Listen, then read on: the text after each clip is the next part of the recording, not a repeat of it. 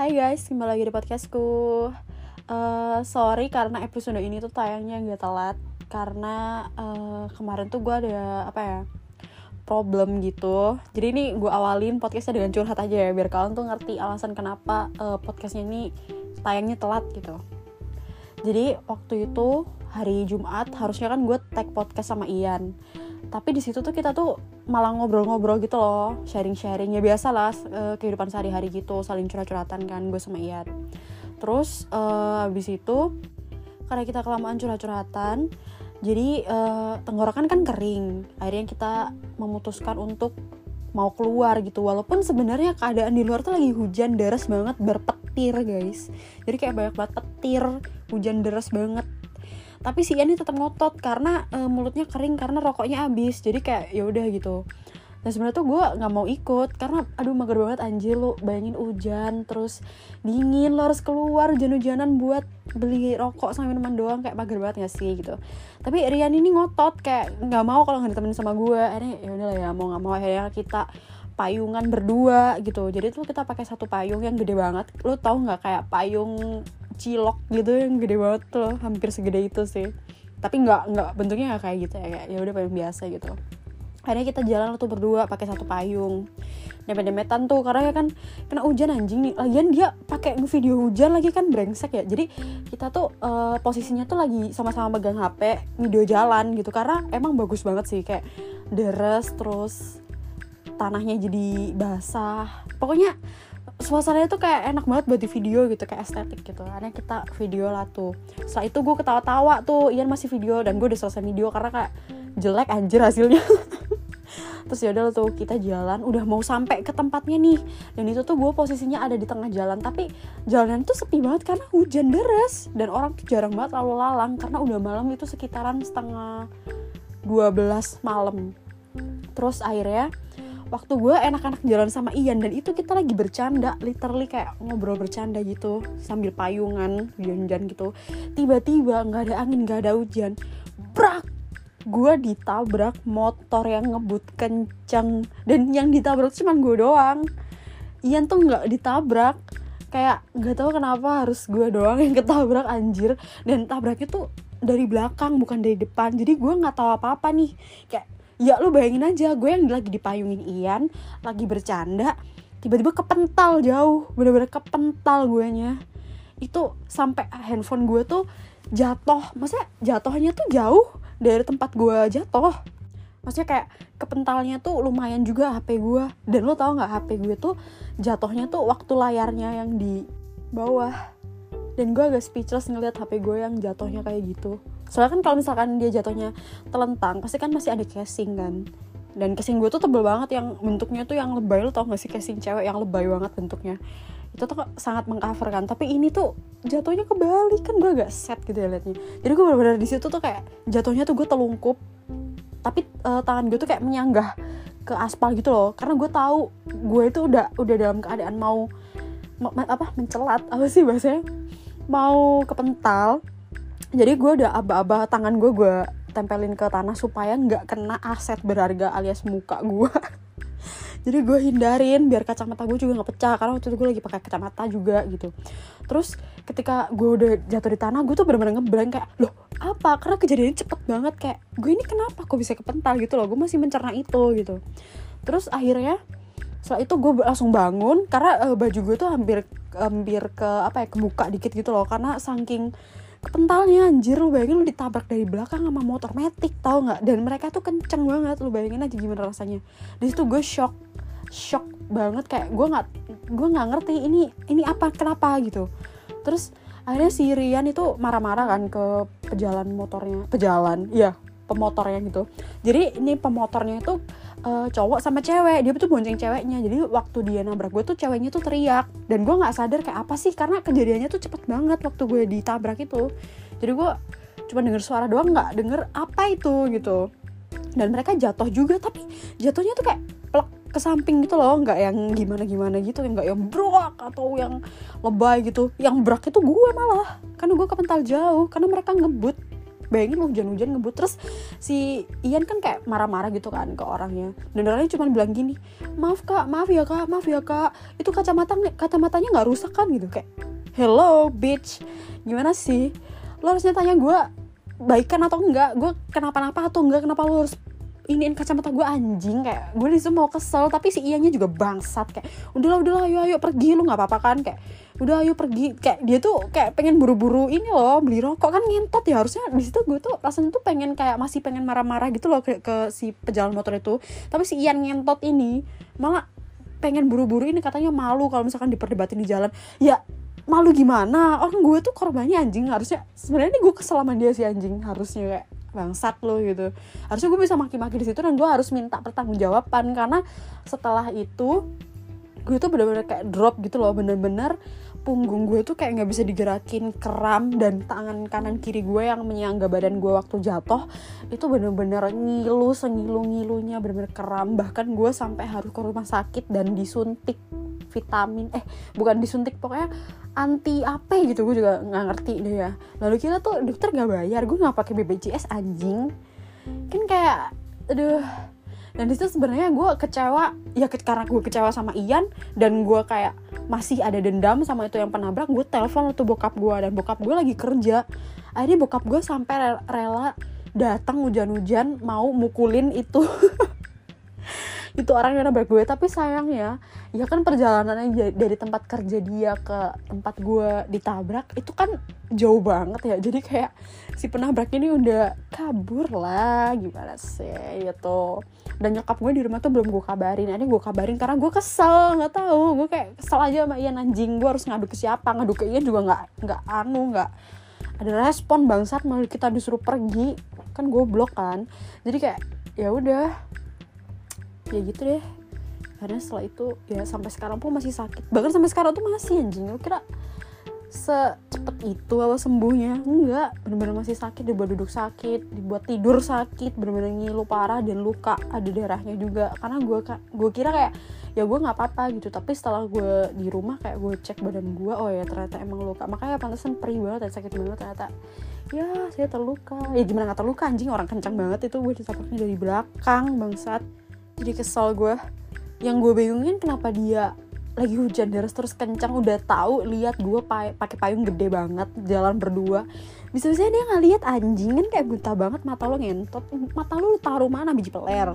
Bisa bisanya payung segitu gede orang segitu gede nggak dilihat malah ditabrak kan. Anak anjing kan gue sumpahin setiap hari lu bakal tabrakan bangsat. Bener-bener gak ada tanggung jawabnya langsung lari aja gitu dia. Kan brengsek udah akhirnya sekian uh, eh, 7 menit opening curhatnya. Jadi sekarang kita bakal ngebahas ke apa ya kapan sih? Jadi kita sekarang uh, bakal ngobrolin tentang kapan sih? Kapan sih apa tuh kak? Jadi kayak gue tuh uh, belakangan-belakangan itu banyak banget harapan-harapan yang pengen gue capai gitu. Tapi kapan sih itu terjadi? Gue masih berangan-angan gitu. Jadi contohnya kayak misalkan uh, gue tuh lagi uh, suka sama cowok nih. Terus gue main bareng lah sama dia. Maksudnya main dalam tanda kurung main game PUBG sama dia gitu. Di lobby kan. Terus uh, adalah tuh mungkin dari temen gue dan temen dia pengen masuk kan kita masukin kan. Terus ada yang ngomong eh itu siapa lu? gitu. Cewek lu ya? gitu. Bukan. Dia bilang gitu. Terus gue kayak kapan sih ketika lu ditanya itu cewek lu bukan? Iya cewek gue itu kapan? Itu harapan gue sih kayak kapan sih? Gitu. Kapan tuh bisa terjadi anjing? Kayak kenapa kita gini-gini aja? Dan itu udah banyak banget yang nanya gitu. Antara teman gue dan teman dia tuh banyak banget nanya itu siapa? Itu siapa? Dan kita dengan entengnya jawab cuman ya itu temen gue gitu. Bukan dia bukan pacar gue dia temen gue gitu kayak. Dalam hati padahal kayak gue harusnya bisa ngomong lu lebih dari temen gue tapi kayak ya kali gue confess gitu ya kali lu juga confess gitu kayak dan kita tuh kayak belum ada chemistry yang lebih gitu loh kayak cuma masih harapan-harapan aja gitu. Kalian pernah gak sih kayak gitu? Kalian pernah gak sih kayak udah capek gitu dibilang temen temen temen temen padahal kalian tuh pengen banget dibilang yang lain kayak iya cewek gue nih iya cowok gue nih kenapa? gitu. Kapan gitu kayak kesel gitu kayak kesel sendiri. Terus yang paling bikin gue gimana gitu waktu gue tuh banyak banget lihat manifest manifest yang ada di twitter itu mereka pada nulis kayak mereka tuh dapet pacar yang bener-bener royal banget apa pun dibeliin kayak tiba-tiba dibeliin McD tiba-tiba dibeliin ini itu tanpa ceweknya minta. Tapi si ceweknya ini dengan bangsatnya kayak nggak mau gitu kayak apaan sih lo tiba-tiba beliin gue aneh deh lo gue tuh lagi nggak lapar misalnya gitu kan. Terus ada lagi yang cowoknya tuh bener-bener inisiatif gitu loh karena tahu ceweknya itu pakai uh, krim produk skincare misalkan brand A gitu tiba-tiba dibeliin lah tuh skincare brand A sama cowoknya. Si cowoknya malah gini aku udah lama loh nggak pakai uh, krim A karena udah nggak cocok lagi di aku. Kamu ngapain sih tiba-tiba beliin aku? Ya udahlah aku jual aja gitu. Kayak bener-bener nggak ngehargain gitu loh nanti gak sih? Ya gue tahu lo nggak cocok tapi setidaknya lo bilang ke dia kayak nggak usah deh gitu. Atau gimana gitu tolaknya. Tapi jangan sampai lu jual dan dia tahu kalau itu bakal lu jual. Kayak mungkin kalau gue jadi cowoknya gue pasti ngerasa kayak eh gimana sih? gitu. Kayak ada orang ganjel aja gitu. Dan itu yang bikin gue heran kenapa cowok royal itu pasti dapatnya cewek yang nggak sepadan gitu sama keroyalannya padahal ya emang sebenarnya nggak semua orang itu match ya. Ada juga yang sifatnya A dapatnya sifatnya B. Kita yang kangenan dapat pacar yang suka ninggal-ninggal. Kita yang bucin banget love language-nya itu secara uh, lisan. Tapi punya pacar yang cuek abis, cool abis, batu nggak bisa diajak canda-canda. Ya pasti emang kayak gitu. Tapi kebanyakan cowok royal ini dapetnya cowok-cowok yang kayak gitu. Gue ya kesannya kayak gitu. Kenapa si cowok-cowok royal ini tuh kayak nggak dapet pacar yang sepadan gitu yang bener-bener uh, sama-sama baiknya gitu. Kayak kembali lagi kapan ya gitu. Cowok-cowok yang royal ini tuh dapet orang yang emang sepadan gitu. Dan kapan ya gue dapet cowok yang kayak gitu juga? Terus ada juga nih gue lihat di manifest juga di twitter ada cewek yang mati-matian uh, belajar bikin bekal buat pacarnya masakin pacarnya dia bener-bener effort nontonin uh, apa namanya tutorial tutorial masak biar bikin kayak bekal yang cute gitu loh. Kan tau gak sih kayak bekal-bekal yang kayak Korea Korea gitu? Itu buat pacarnya tiap hari dia bikinin itu buat pacarnya supaya pacarnya seneng gitu. Dan itu lumayan jadi pro kontra waktu itu di Twitter. Ada yang bilang kayak ngapain sih terlalu effort ke cowok? Belum tentu cowoknya effort juga ke lu. Terus ada juga yang bilang terlalu effort ke cowok itu kayak nggak baik gitu. Di sisi lain kalau cowoknya cuek dan nggak ngasih lu apa-apa kayak percuma gitu. Terus ada lagi yang ngomong kayak jangan ngetrit pacar layaknya suami. Kalau emang dia suami kan pasti uh, ada ngasih duit bulanan atau apa. Tapi kan ini masih pacar gitu kayak nggak sepantasnya lu uh, ngasih treat sebagai suami ke dia yang masih berstatus pacar lo gitu. Nah itu menurut gue kayak ya emang suka-suka dia ya. Suka-suka dia mau uh, ngasih bekal cowoknya terus mau belajar masak untuk cowoknya. Ya itu terserah dia whatever gitu kan. Tapi di sisi lain di sisi benefit itu kayaknya nggak fair aja gitu menurut gue lah cowok lu ngasih apa sampai lu bener-bener apa ya ngepush diri lu supaya gue bisa masak gue harus bikin makanan enak buat pacar gue gue harus bener-bener bisa bikin bento box bekal buat pacar gue tiap hari. Kayak apa yang memotivasi lu untuk itu? Kalau cuman bucin doang ya kayak buat apa gitu kan? Kecuali nih ya kalau ATM pacar lo itu lu pegang. Kan lagi booming juga nih kayak pegang-pegangan ATM gitu.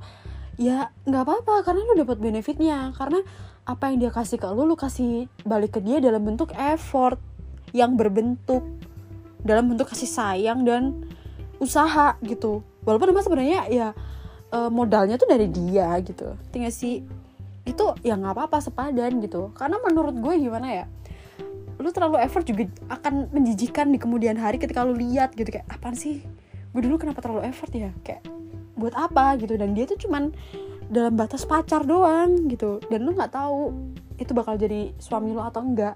Bahkan sekalipun lo tahu itu bakal jadi suami lo kayak masih belum pantas aja sih menurut gue untuk ngetrit pacar jadi kayak suami kita gitu. Layaknya suami kita itu kayak no sih buat gue saran gue sih mending perlakuin dia sesuai apa yang dia lakuin ke lo dan dan mending lebih apa yang dia kasih ke lo lu balik kasih ke dia dalam bentuk yang sepadan gitu.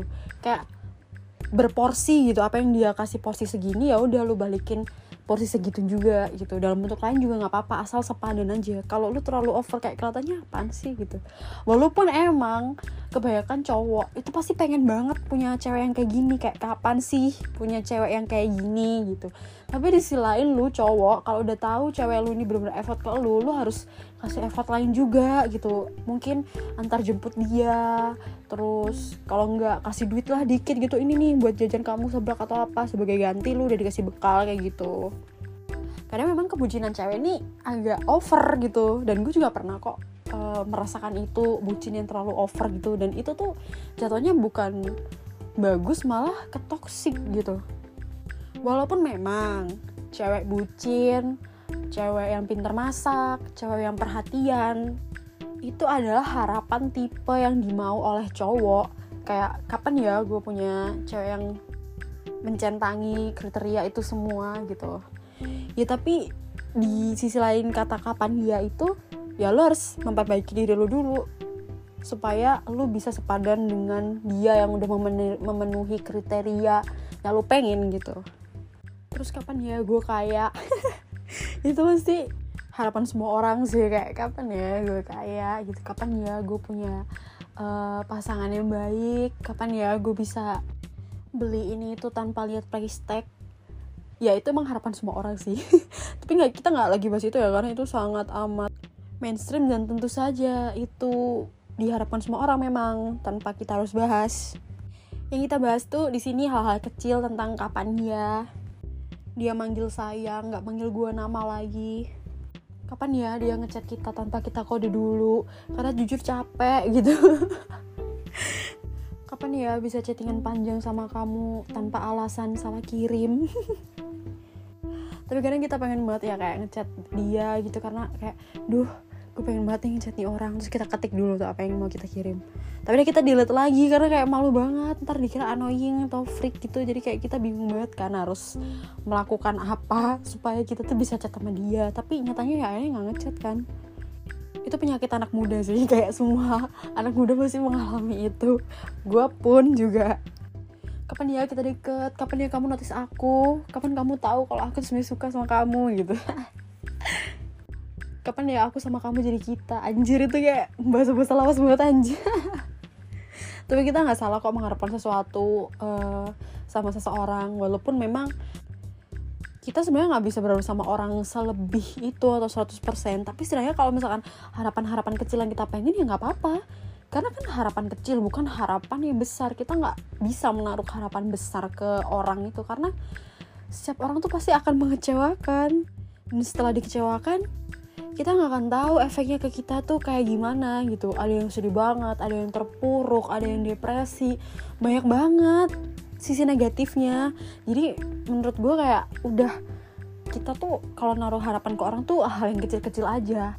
Karena akan kecil pula kemungkinan untuk dikecewakan gitu. Jangan berharap terlalu besar apalagi sama manusia kalian pernah gak sih uh, berandai-andai ketika kalian punya pacar gitu ngajak pacar kalian ke danau duduk-duduk di pinggir danau piknik lihat sunset gitu sambil uh, makan-makan ya kayak piknik gitu loh. Terus kita kayak ngobrol-ngobrol besok ngapain ya? Besok bakalan gimana ya? Itu sih seru banget gak sih? Terus di video time lapse gitu jadi kayak ah gemes banget gitu. Kapan ya kayak kita tuh kalau jomblo itu banyak banget plan yang bakal kita lakukan ke pacar kita. Tapi ketika kita udah punya pacar wah udah lupa semua tuh. Kayak udah nggak tahu mau ngapain bosen dan lain-lain. Kayak kenapa? gitu. Kenapa waktu jomblo tuh ada aja yang dipikirin? Ada aja uh, apa ya kisah-kisah lucu yang akan kita lakukan ketika kita punya pacar. Tapi ketika kita punya pacar ya udah monoton aja nggak kepikiran tuh. Yang waktu jomblo kita pikirin tuh nggak kepikiran lagi entah apa yang ngedistract ya nggak tahu karena bener-bener lupa banget kan. Kalau lagi jomblo aja kapan ya punya pacar? Kapan ya mendaki berdua sama pacar? Kapan ya dibonceng pacar? Kapan yang dipeluk pacar? Kapan yang disenin pacar? Tapi ketika udah punya pacar duh kapan ya dia berhenti racokin gua please kapan dia bisa stop telepon gua ganggu gua? Gua lagi pengen sendiri. Aduh kapan ya dia berhenti bacot? Kapan ya dia berhenti posesifin gue dan kapan ya kita putus? Kayak ya itulah manusia. Gampang sekali berubah.